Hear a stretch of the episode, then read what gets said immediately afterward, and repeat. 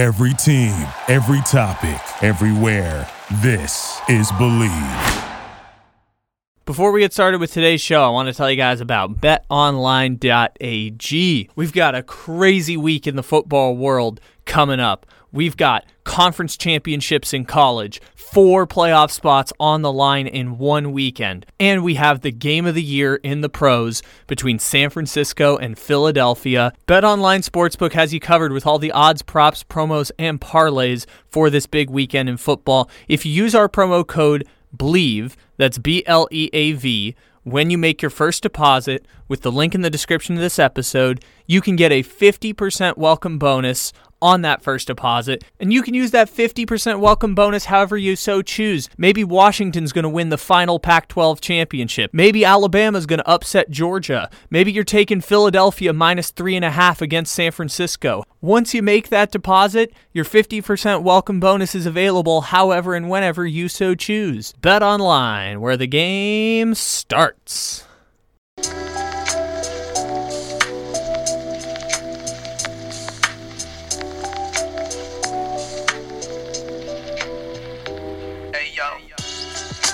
Good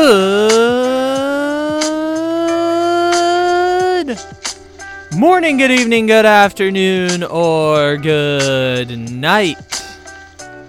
However, and whenever it is you may be listening, thank you for stopping into another fantabulous episode of the Take It Easy podcast live on the Bleav Podcast Network.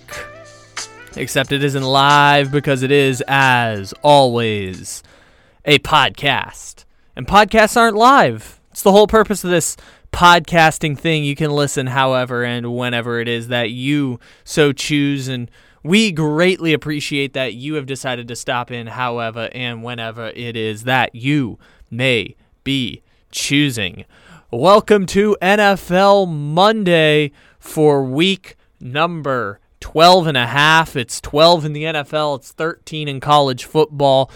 This has been the biggest weekend of the college and pro season so far. We had rivalry week in college football. We had Washington come within a field goal from throwing away a playoff spot. We had Florida State looking like they were going to throw away a playoff spot at the end. We had a quarterfinal playoff game between Ohio State and Michigan. It was crazy. And then we got to the NFL weekend and we had so much craziness going on in the NFL. Kansas City fixed their offense in the second half of games with a get right game against the Raiders. The Rams ran roughshod over the Arizona Cardinals. Uh, Tommy DeVito has as many wins as Daniel Jones. There's so much stuff going on that we are going to get to here on the show. The, the topics that I want to break down. Uh, the Pittsburgh Steelers firing Matt Canada and immediately fixing all of their offensive woes of the past three seasons. I want to get into that. There's so much to get to here on today's show.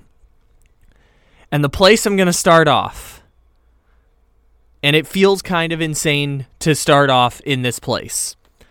But I'm going to start off with the goddamn Texans against the Jaguars. After years of jokes about the AFC South, after talking about how the AFC South is a pyramid scheme, years and years and years of jokes, I want to start off what might be the most chaotic weekend in all of football. The Denver Broncos have won five consecutive football games.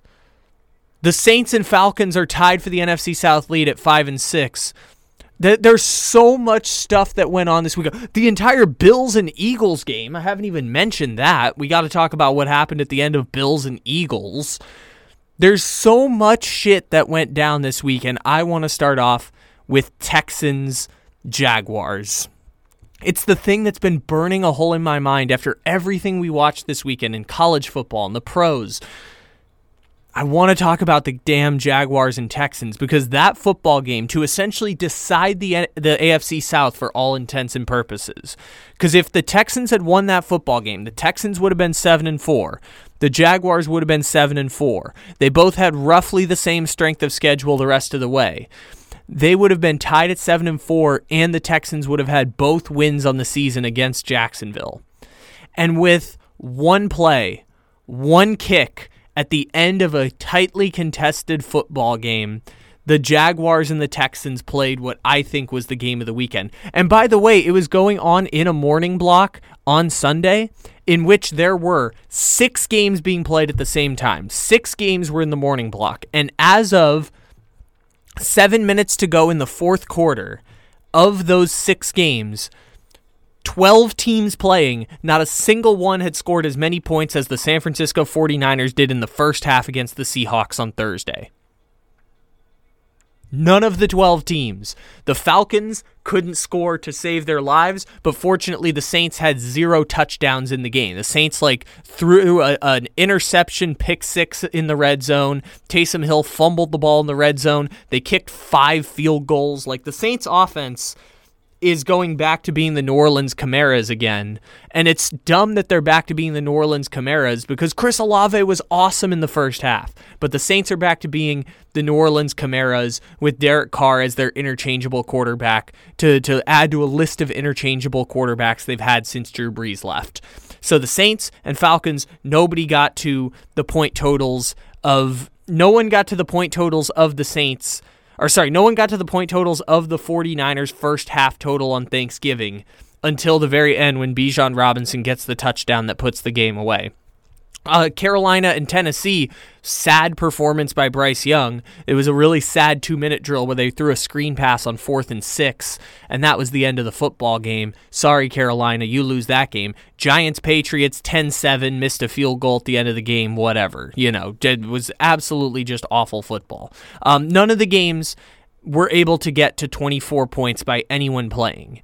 And Texans and Jaguars was back and forth. It wasn't like a shootout high scoring game because the Jaguars and the Texans were both, you know, having these elongated drives that went down the field, kicking field goals at the end. The Jaguars went for it on fourth down and didn't get it. At the end of the half, the Jaguars had the ball at the one yard line in a 13 7 game with one second to play in the half.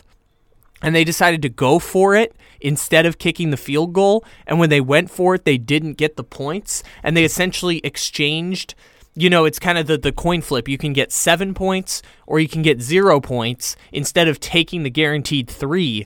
I would have thought for sure they would have taken the guaranteed three down at the one yard line, and the Jaguars ended up going for it. They didn't get it. That took points off the board for Jacksonville. They were up 24 to 14 at one point, and then the Texans went down the field and scored a touchdown. Then Jacksonville had to punt the ball back to Houston at the end of the game, and then for like the seventh consecutive week, you had CJ Stroud in a one score game going down to win for the Houston Texans. Most of the time he wins, sometimes he loses, sometimes he scores the game winning touchdown after Baker Mayfield just led a game winning touchdown. But it seems like CJ Stroud and the Texans have that like Falcons uh, Vikings Chargers energy this year, where like they're always in a one score game at the very end.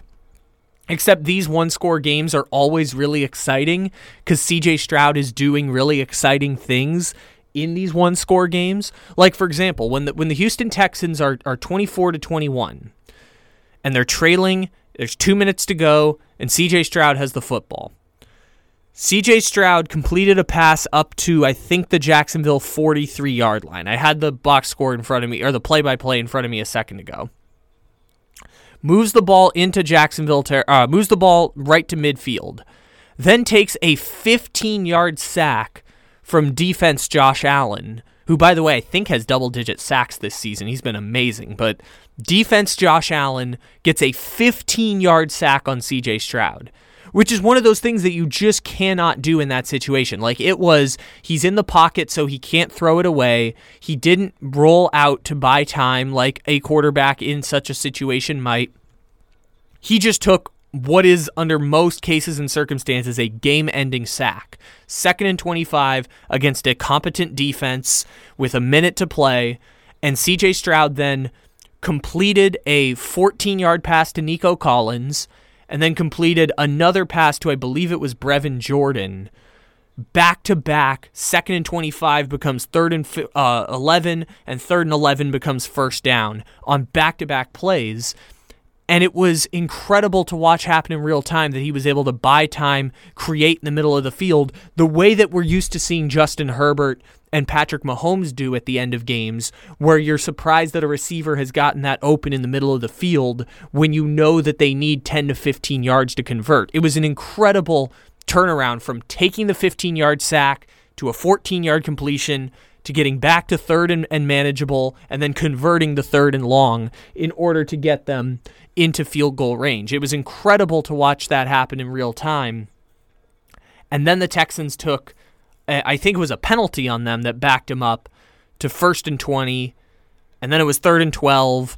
And then Stroud was rolling to his left and had to like but like just as time is running out, just try and chuck the ball in the middle of the field, and it didn't work out. But it was incredible to watch in real time as C.J. Stroud tried to buy himself uh, that that play and that time that would have just gotten them an inch closer to winning the game.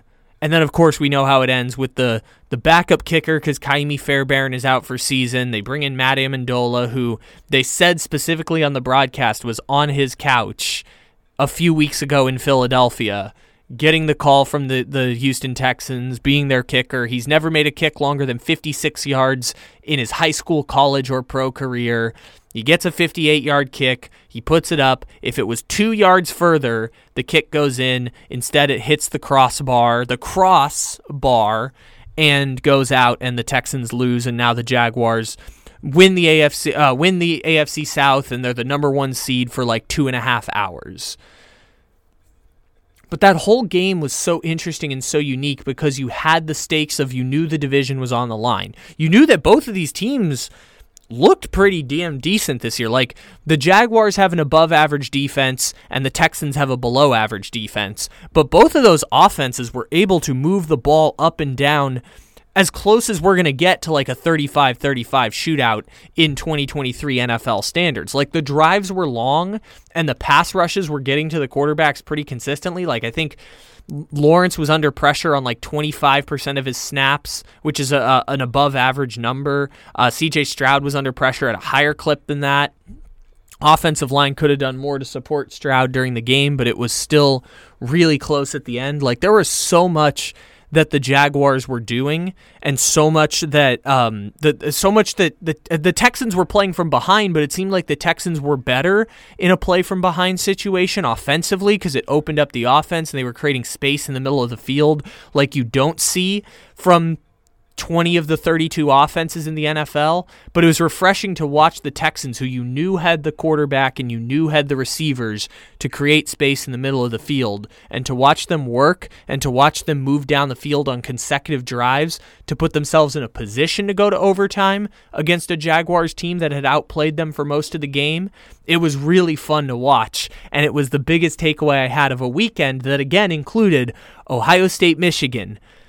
Buffalo, Philadelphia, Kansas City's offense getting fixed against the Raiders. There was so much good stuff going on, and Texans Jaguars was the thing that I wanted to come in. Maybe I've memed myself into caring about the Texans because I made the joke watching the Texans feels like watching the Minnesota Vikings at the end of every game playing with Justin Herbert as their quarterback. Like like what if we took the Vikings always down one score energy and then added a quarterback that was able to create plays in the middle of the field at a higher clip than Kirk Cousins is able to. It was just so cool to watch that happen in real time that we know CJ Stroud is that special quarterback. He's going to be the starter for the Texans for the next 10 years and was able to create a first down on two plays after falling on a 15 yard sack and was able to get them in territory to try and force overtime against a defense that stood up really well. Jacksonville's defense stood up really well even in the face of the Texans mounting one of their like seven comebacks they've had this season. And it was just really cool to watch in real time. So, Texans Jaguars was the game that I was burning, burning to grab these microphones to sit down and to analyze. I feel weird about doing it, but the AFC South has been interesting for the first has been deeply deeply interesting to me for the first time since like Ryan Tannehill took over as the Titans quarterback in our first year of doing this podcast. That's the last time the AFC South has gotten me excited about anything like the Texans and Jaguars did for me today. It was four years ago. Four years ago was the last time I've ever been this excited about anything in the AFC South, and it's leading off the show after a week in which we had like six things that would have led off a show three weeks ago. Texans and Jaguars, game of the weekend in the biggest weekend of the season.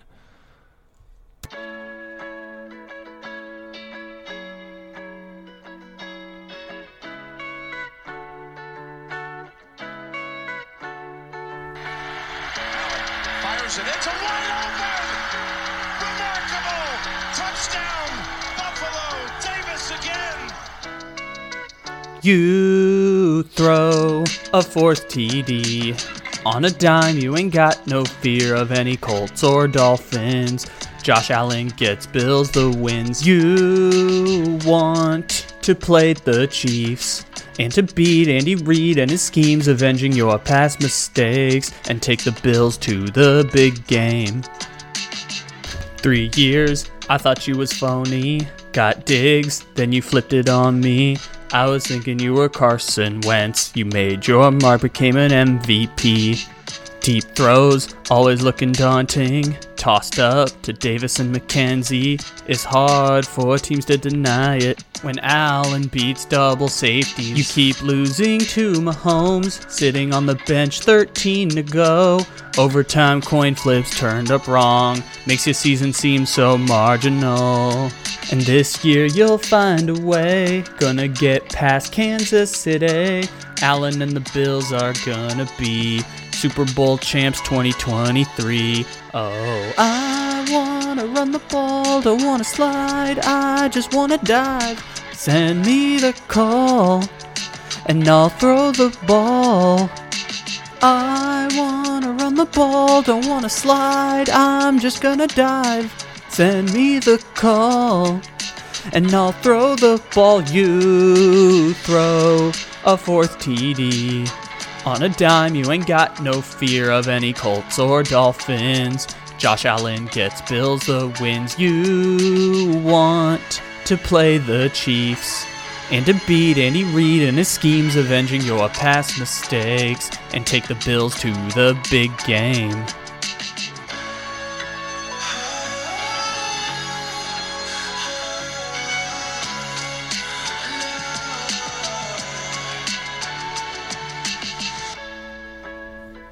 All right, let's talk about those Buffalo Bills. A parody song that I don't think rings true anymore. I mean, 2023 being their year to get the, the Super Bowl, I don't think that's going to happen anymore for Buffalo. The, the disappointment is real. Maybe we need a new team to serenade with a parody song. I mean, shit, the Philadelphia Eagles, since we made that Buffalo Bills parody song, have lost like two regular season games with Jalen Hurts. I mean, maybe the Philadelphia Eagles are the team that's the new number two in the NFL, chasing after that Patrick Mahomes, who has prevented a bunch of different teams from winning championships. So Buffalo is down bad. Bills are six and six. They've got a knack for losing games.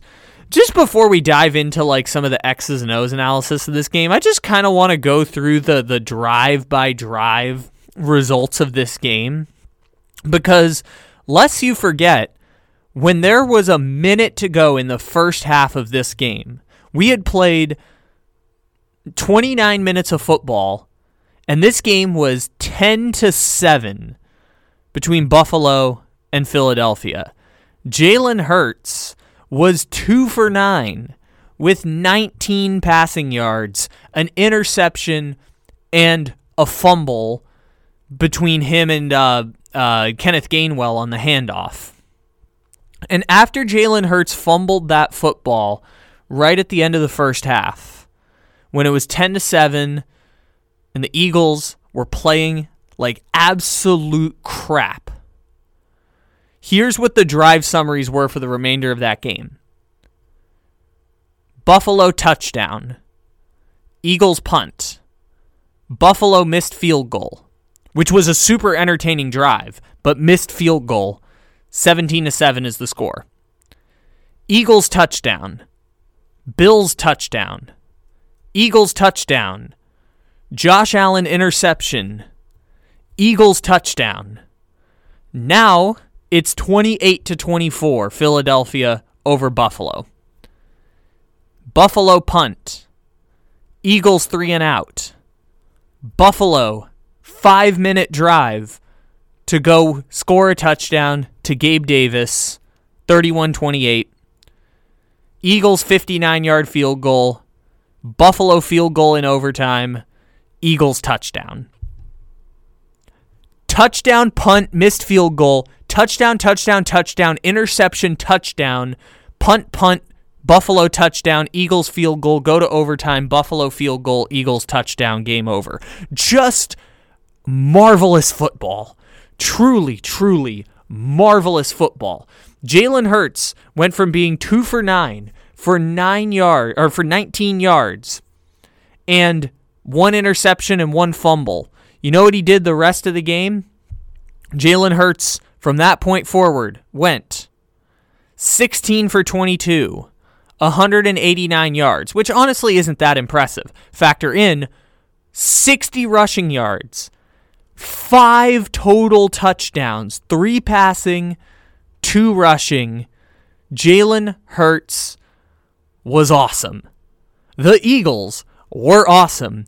Jason Kelce had two false start penalties in the final minute of the game, despite the fact he had one total penalty the entire rest of the season up to that point. Jason Kelce had two false start penalties in the last minute, and all that that did was create greater drama for the 59 yard field goal that Jake Elliott would bang home, who, like, quietly has been one of the best deep kickers in the NFL for like five years now.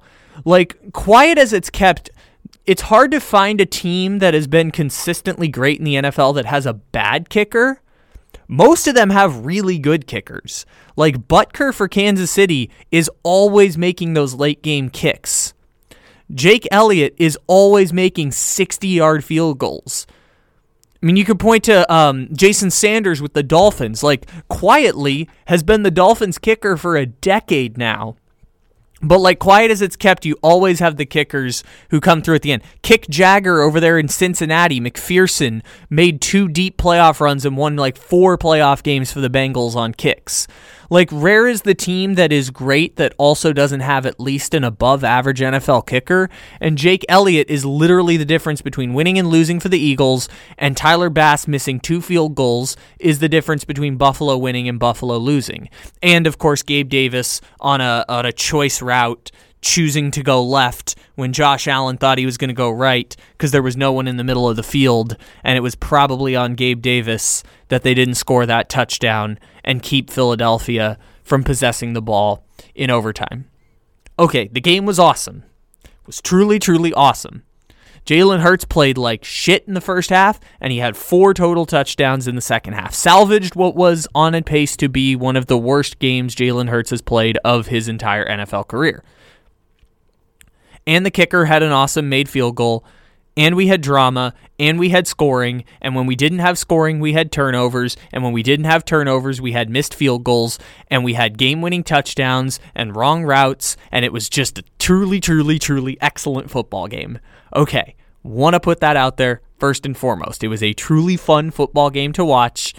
Buffalo and philadelphia was marvelous. Chef's kiss four and a half, maybe a five star sporting event. Our, our five star grade for sporting events is stakes, storylines, drama, entertainment, and action at the end. I guess it would be action, entertainment, and drama at the end. And this game had all of that. Because for Buffalo, their DVOA rankings right now are what is it come uh, going into the week sorry not as of right now they were fifth in total DVOA coming into this week. They had the third ranked offense in the NFL after firing their offensive coordinator. They had the third ranked offense in the NFL coming into this week. They put up 31 points in regulation against the Philadelphia Eagles. The Buffalo Bills right now are seventh in SRS ranking, seventh in expected win loss record, the Buffalo Bills are somewhere between a top five and a top eight football team in the NFL, and they're 10th place in the AFC. All of the advanced numbers tell you Buffalo is one of the top eight teams in the NFL by every advanced metric. Some will say top five, some will say top seven. Basically, every advanced metric says they are a top eight football team in the NFL. And they're not even top eight in the standings in the AFC. They just have this knack for losing stupid ass football games in stupid ass ways. And it's frustrating if you're someone who leans on that and believes one, that Buffalo is a really good team, but two, that like Buffalo has a legitimate chance to beat any of these teams in the AFC playoff picture right now. And look, we're going to do the Mixies on Thursday. The Mixies are our annual celebration that is kind of mocking, but also not mocking how basically teams 9 through 24 in the NFL all have a chance to make the playoffs. And in the AFC, it's on some bullshit this year cuz the Buffalo Bills at 6 and 6 who would be winning the NFC South are 10th place in the AFC right now. And the Buffalo Bills have lost some truly, truly stupid football games. The Jets returning a kick uh, on opening night, returning a punt back for a touchdown to win the game. The game against Cincinnati, where they lose at the very end the Denver game on Monday Night Football, where the game winning field goal is no good, but they had 12 men on the field and the kick goes in, and now Denver is fucking 6 and 5, despite the fact that the Denver Broncos are a bad football team. Okay, the Denver Broncos are a bad football team, and yet they've now won five games in a row, and they have the same record as the Buffalo Bills, and they just might fuck around and get a meaningless seventh playoff seed that will totally invalidate all of the points we had about Sean Payton and the Denver Broncos prior to this game. In DVO, uh, or sorry, in SRS ranking, the Denver Broncos currently are. I know this is taking a side tangent to Denver, but I just need to prove a point that Denver is 26th, 26th in SRS ranking. In expected win loss record, they are 25th in the NFL. And somehow they have the same goddamn record as the Buffalo Bills.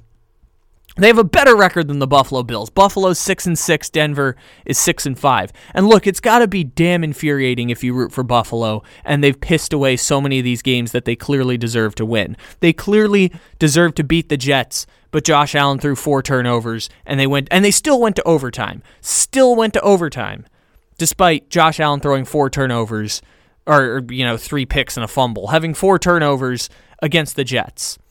Despite the fact that they pissed away the Denver game, they still should have won on the missed field goal at the end of the game by Wil Lutz. And they still should have beaten the Philadelphia Eagles because they thoroughly outplayed them throughout the game, despite the fact that they missed two field goals. Josh Allen threw a pick in a three point game in the fourth quarter, and that Gabe Davis ran the wrong route at the end of the game. They still should have beaten Philadelphia because they outplayed Philadelphia for like three and a half quarters of that football game. And that's got to be damn infuriating if you root for Buffalo because of how much hope there was around this team. We've already done the conversation time and time again about how they haven't drafted a Pro Bowler since the 2018 draft class, which is technically not true anymore because uh, Ed Oliver made a Pro Bowl as an alternate in 20, uh, last year, but they haven't really drafted all that well in the last five years. They've lost on some weird game management decisions and, and just weird ways to lose football games. And Josh Allen has not been enabled, but Josh Allen is not perfect, but Josh Allen also should be good enough as as they're proving with a top half offense and a defense or sorry, with a top 5 offense and a defense that coming into this week was ranked 15th and did a pretty good job of slowing down the Eagles. I know the defense has a whole bunch of injuries, and Matt Milano being out for season and Tre'Davious White being hurt has been a problem for them. But like Leonard Floyd has been an excellent pickup. Von Miller is still one of the better edge rushers in the NFL. I mentioned Ed Oliver; he's been excellent. Like the defense is not as good as the defense from two and three years ago, but still a really damn good defense. They still, despite all of that, find themselves at six and six. And that, again, that's got to be so damn infuriating when you know this team is really good. that they just can't get the wins to even get a shot at one of these teams, like even get a puncher's chance in a playoff game. Because, like, Buffalo was going to probably, even with their best, lose the AFC East this year. The Dolphins are just that good of a team. Buffalo and Miami are very evenly matched, but I mean, even if you flip the Denver result in their favor, even if you flip this win against the Eagles, and even if you flip the victory against the Jets in week one, if you flip all three of those results, they have the same record as the Dolphins. And right now they have a tiebreaker over Miami, but they were going to have to play week 18 at Miami to potentially determine who wins that division.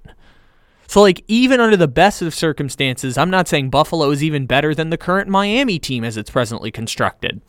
But as it stands right now, they're not even going to get to play Miami in the playoffs because they might not even make the playoffs because we're all going to be forced to watch God-forsaken Denver as the seven seed in the AFC, or God-forsaken Indianapolis as the seventh seed, or the damn Cleveland Browns as the damn seventh seed which honestly Cleveland might be too good for at this point, but the point still stands. Like Buffalo missing the playoffs would be absolutely catastrophic because this team would be one of the best teams to miss the playoffs in the entire at least the entire 4-year, 5-year history of this podcast. In the last half decade, this would be the most shocking team to miss the playoffs in all of the NFL. And Buffalo has a top five offense, and time and time again, they've shown top five offensive production. And the thing that sucks is like there's not really room for recourse at this point. Like the reason Buffalo is losing these games is like dumb things uh, like you can you can only do but so much moving off of Gabe Davis. Like moving off of Gabe Davis doesn't change the trajectory of this team. And Gabe Davis's contract is up at the end of the season. I would assume he's not coming back because he got eight targets in the previous three games. And the game he played this week, he had the go ahead touchdown, but he also lost the touchdown in overtime that would have sealed the game again. But like you can only do but so much of move off of Gabe Davis. Like the job Sean McDermott has done might merit firing, but I don't think they're going to be able to find better than what Sean McDermott presently gives them. Like Juju and I talked about this, and he'll join us later in the week to talk about how the godforsaken Steelers fired Matt Canada and it just solved all their offensive woes. But like the Buffalo Bills are in a position where their defensive coordinator Leslie Frazier is retired. They just fired their offensive coordinator Ken Dorsey, and they're going to have to make new coordinator hires. Potentially, they're going to fire Sean McDermott, which I don't think solves any of their problems. Like, getting a new voice in there admits that we've made so many mistakes that we got to start this thing over. When the problem has been talent evaluation, particularly in the draft, and Josh Allen not playing up to the, the, the level of play that he was at two years ago. Like the the problem for them is not. I mean, yes, they've lost in some weird ways, but I don't even chalk up this loss to coaching. Like they missed two field goals, and they they missed two field goals, and they missed a, a route with Gabe Davis at the end of this game. Like Buffalo in the game against Denver lost because again Josh Allen got into turnover trouble and the defense couldn't get strategic stops at strategic moments. Like you can say that the 12 men on the field is a fireable offense for McDermott, but that's one of those mess ups is not cause enough to fire your coach. There has to be some underlying issue beyond that. And that's why I don't know what the recourse is for Buffalo right now. Like the biggest problem for them, even if all of these things worked out well for them, is that they they are equally as good as Miami and equally as good as Miami is not going to be good enough to get you over Kansas City. But the problem for them now is that they're probably not going to make the playoffs. Like they already have six losses on the season now and a schedule coming up that includes Kansas City after a bye week, which in fairness, they could totally win that game. But they got Kansas City, the Cowboys at home, the Chargers, and the Dolphins. Like that is two and two ideally, but by that point they have eight losses and nine and eight ain't gonna get you in the playoffs in the AFC. It'll get you a tiebreaker maybe, but nine and eight ain't gonna guarantee you a playoff spot this year. And Buffalo has just dropped so many of these games, and it's got to be so frustrating because we've been joking for weeks that they are this th- this is the team that they are. This is the team that th- they are a top 5 to 8 team in the NFL that happens to be pissing away enough of these games that they're going to lose out on their playoff berth or wild card or home field advantage or whatever you want to point to, which by the way was the exact same problem they had last year when they were two games better on paper than any other team in the NFL. The best regular season team in the league last year. And they pissed away the competitive advantage that they had. And of course, I'm talking about before everything happened with Damar Hamlin. Like like in November and December, they pissed away the lead that they had in that AFC. They should have been the number one seed with a smoking gun, and they should have had a home playoff game against Patrick Mahomes in the AFC Championship game. Would they have lost that game? Probably. But they should have had a home playoff game against Kansas City last year.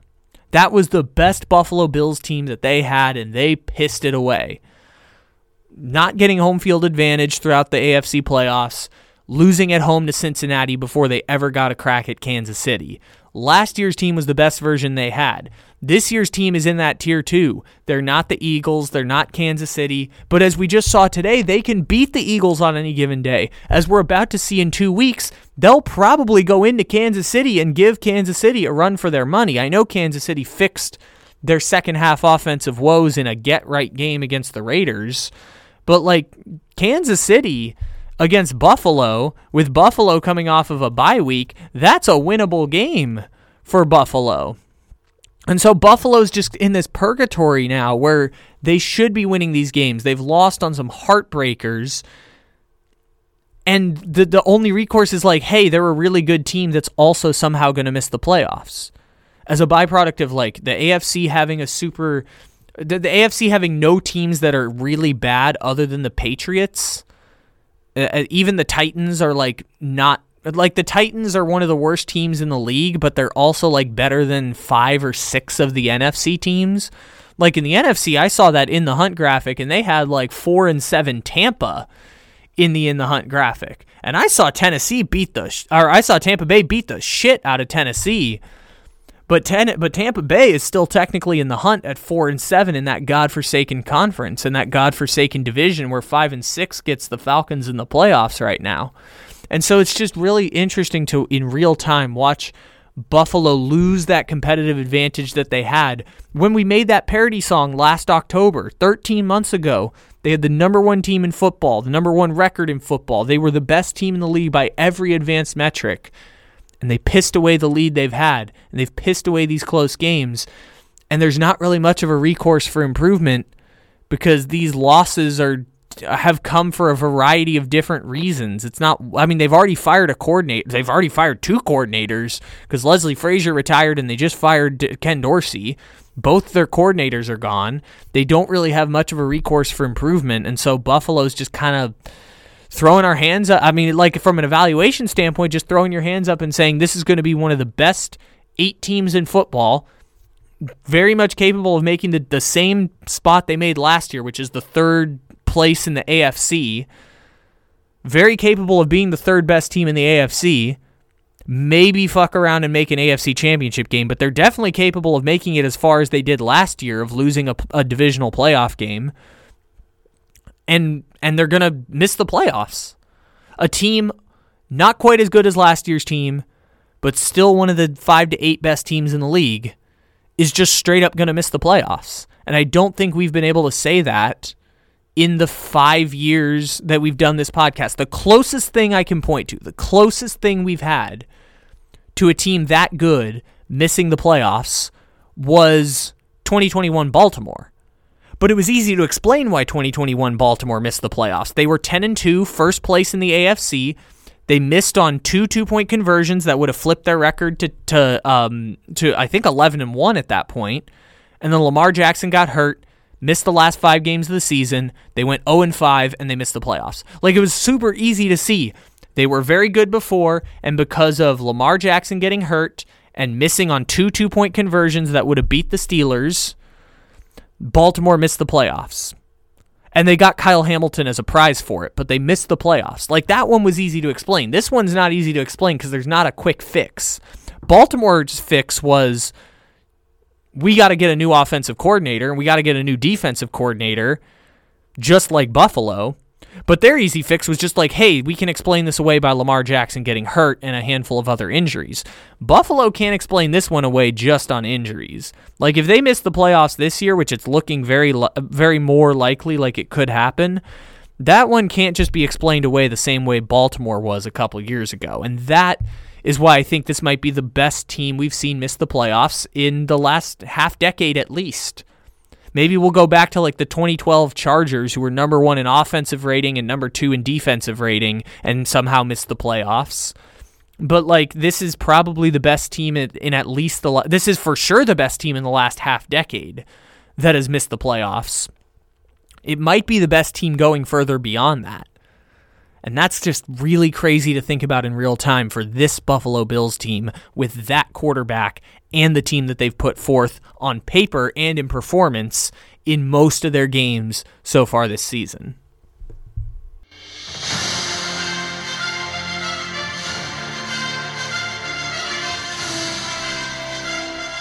All right. It is time for us to award the Week 12 Philip Rivers Memorial Kirk Cousins Purgatory Award, an award handed out weekly to the team who found themselves down six, no timeouts, one minute to play, and needing to go the length of the field. Now, after all of the Thursday and Black Friday and Sunday games that we've watched, there was no true Kirk Cousins purgatory situation, and I will acknowledge that part of that might be that the Vikings and Bears play on Monday Night Football. So maybe, just maybe, Josh Dobbs or Justin Fields will find themselves down six, no timeouts with one minute to play, and needing to go 80 yards.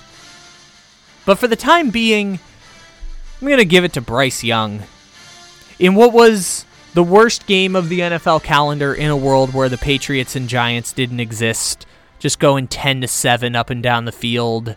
Bailey Zappe leading a sad 2-minute drill that ended with a shanked missed field goal at the end for the Patriots two teams just truly, truly incapable of scoring points against each other. So if it weren't for a world where Patriots Giants existed, this Panthers and Titans game would be one of the worst games of the weekend because all four of those teams are four of the eight worst teams in football.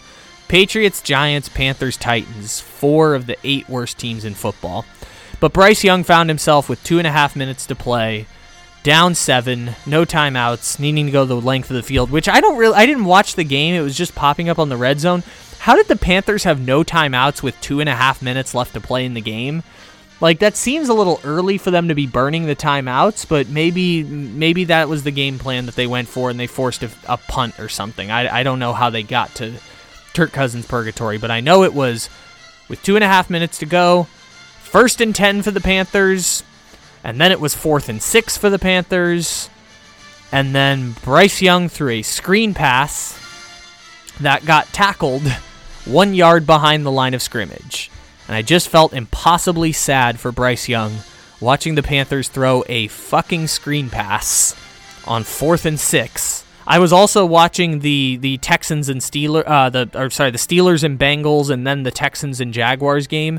And on the CBS bottom line, it kept showing the stats for the Panthers Titans game, and it said that the Panthers' leading receiver for most of the game was someone named Jonathan Mingo. I have no idea who Jonathan Mingo is, but Jonathan Mingo, or as I like to call him, Jonathan Singo and Ready to Mingo, was the leading receiver for the Carolina Panthers just seems impossibly sad right now in Carolina. And it ended with an impossibly sad screen pass with two minutes to go that went four and out when they were trying to run a two minute drill to win the game. So so sorry to make fun of you, but Bryce Young, you get the Kirk Cousins Purgatory Award for week 13.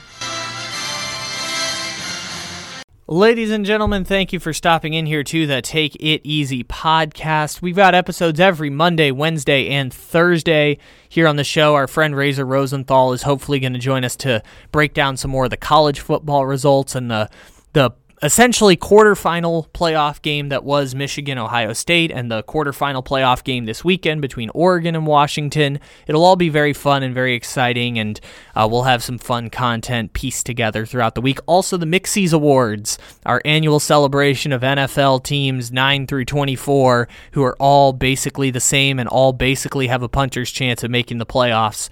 We'll celebrate that later on this week as well. Thanks for stopping in. Leave a five star review, a download. Any and all support is greatly, greatly appreciated. We will talk to you again later this week. And in the meantime, take it easy. Thank you for listening to Bleav. You can show support to your host by subscribing to the show and giving us a five star rating on your preferred platform. Check us out at Bleav.com and search for B L E A V on YouTube.